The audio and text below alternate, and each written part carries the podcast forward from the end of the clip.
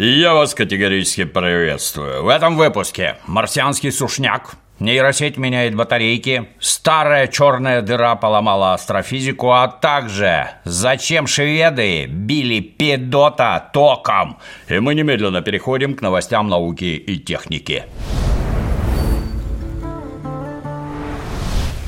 О неожиданном открытии сообщили астрономы из Кембриджского университета. С помощью орбитальной обсерватории Джеймс Уэбб британцам удалось разглядеть невиданную доселе черную дыру. И не просто дыру, а натуральную дырищу, расположенную в самом центре галактики с красивым названием GNZ11. Дыра оказалась невероятной величины. Все, кто понимает в дырах, натурально обалдели.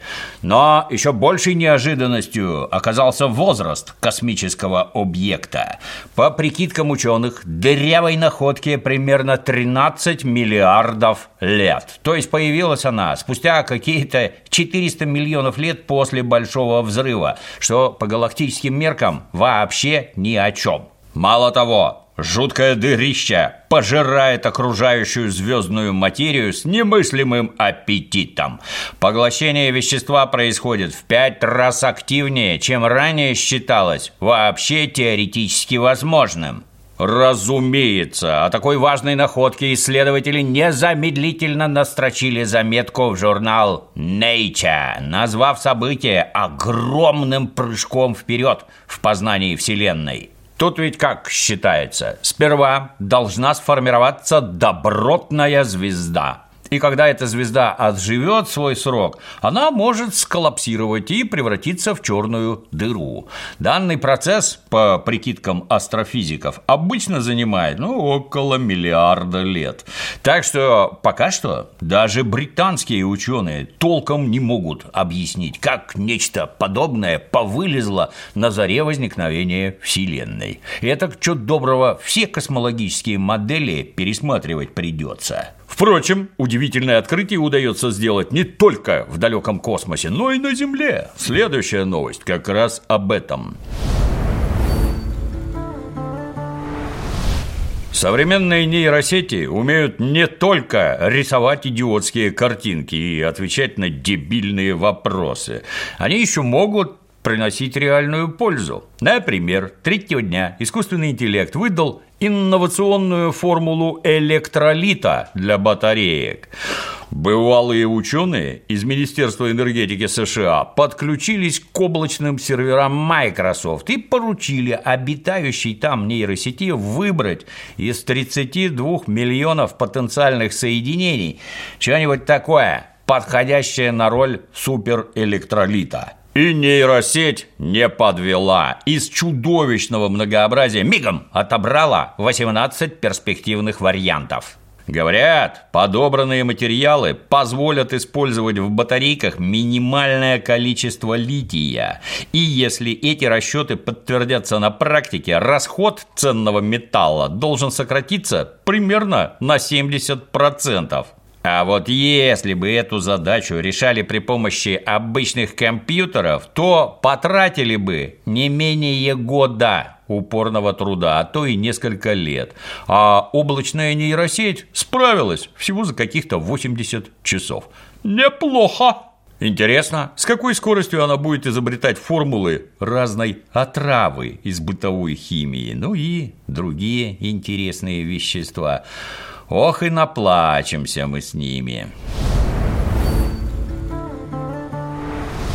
В университете шведского города Линчопинг придумали, как по-быстрому вырастить большое количество провизии без использования почвы. Оказывается, если посеять ячмень в искусственный грунт, состоящий из целлюлозы и биополимера, а потом взбодрить ростки легкими разрядами электричества, они от этого начинают расти на 50% быстрее, чем обычно, более активно высасывая из воды азот. Почему это происходит и какое именно влияние оказывают электрические импульсы, шведские ботаники пока что объяснить затрудняются. Особую функцию в данной технологии выполняет полимер под звучным названием «Педот». Это, как нетрудно догадаться, аббревиатура для обозначения полиэтилен-диокситиофена. В сравнении с широко применяемой в гидропонике минеральной ватой, у педота есть ряд преимуществ. Ну, во-первых, производить его несколько проще, а во-вторых, он является биоразлагаемым. Электричество для бодрящей стимуляции корней опять же надо немного. Поэтому шведские колхозники считают свою разработку крайне перспективной. Особенно для регионов, где маловато пахотных земель или климат слишком суров.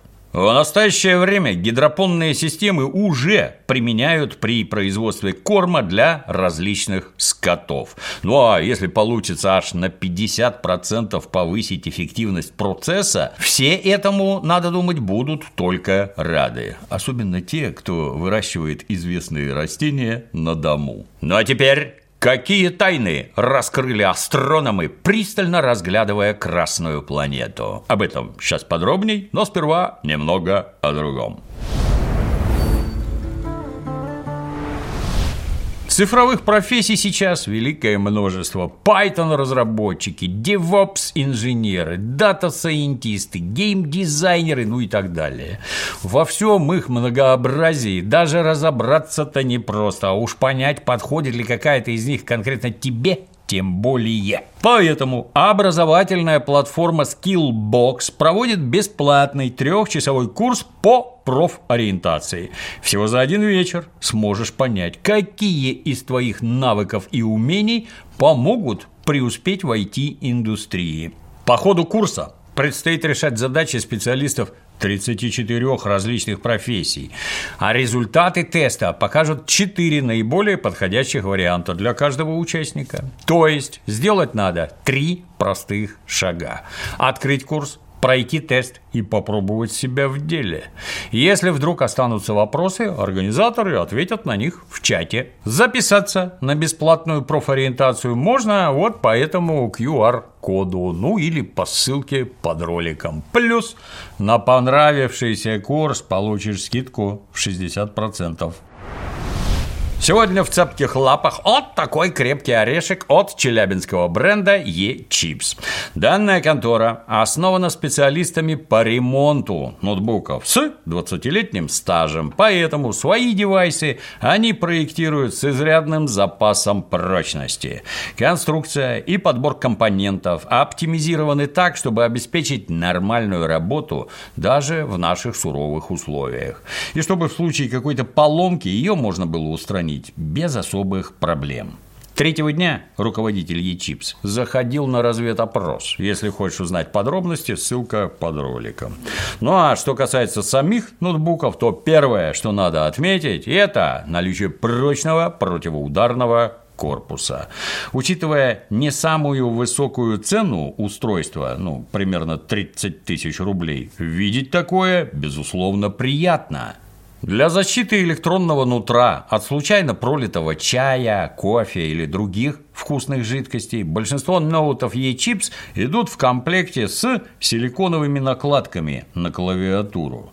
Чтобы спокойно работать даже при ярком солнечном свете, экраны челябинских девайсов сделаны матовыми с антибликовым покрытием.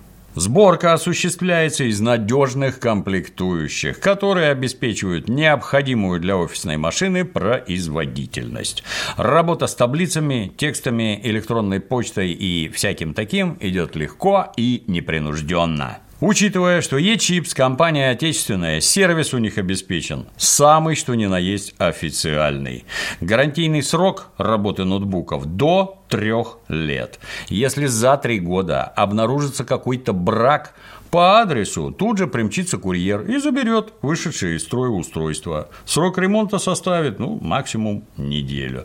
А чтобы ты не остался без рабочего девайса, на время ремонта и чипс выдаст тебе аналогичную машину. Сервисные центры компании уже открыты в Челябинске и в Москве. Скоро появятся и в других городах-миллионниках. Так что без гарантийного обслуживания e-чипс своих клиентов не оставит. За всеми подробностями иди по ссылкам под видео. Ну а если решишь прикупить ноут e-чипс, используй вот этот промокод на экране. С ним получишь приятную скидку. Жми! Позапрошлом веке, таращась в свои скромные телескопы, астрономы решили, что поверхность Марса опутана густой сетью каналов. Вот примерно такой. Грамотные люди XIX века посовещались промеж собой и постановили, что вырыть марсианские каналы могли только разумные существа. Зачем в таком количестве и зачем такого размера, не объяснили. Ну, в общем, только разумные существа, которые там, на Марсе, когда-то обитали, а, возможно, проживают до сих пор. Известный писатель Герберт Уэллс про это дело даже книжку настрочил. Как злобные марсианские каналокопатели заехали к нам верхом на боевых треножниках. Когда телескопы стали чутка помощнее, оказалось, что так называемые каналы были всего лишь оптической иллюзией. Ну и, конечно, никаких следов жизни там разглядеть не удалось. Тем не менее, гипотеза оказалась живучей, и окончательно развеять ее удалось только к середине 60-х годов прошлого века, когда до Марса долетели первые космические аппараты – ну, сам Марс с тех пор изменился мало. Там все та же смертная тоска. Пыль, камни, а вместо каналов чахлые грядки Мэтта Деймона.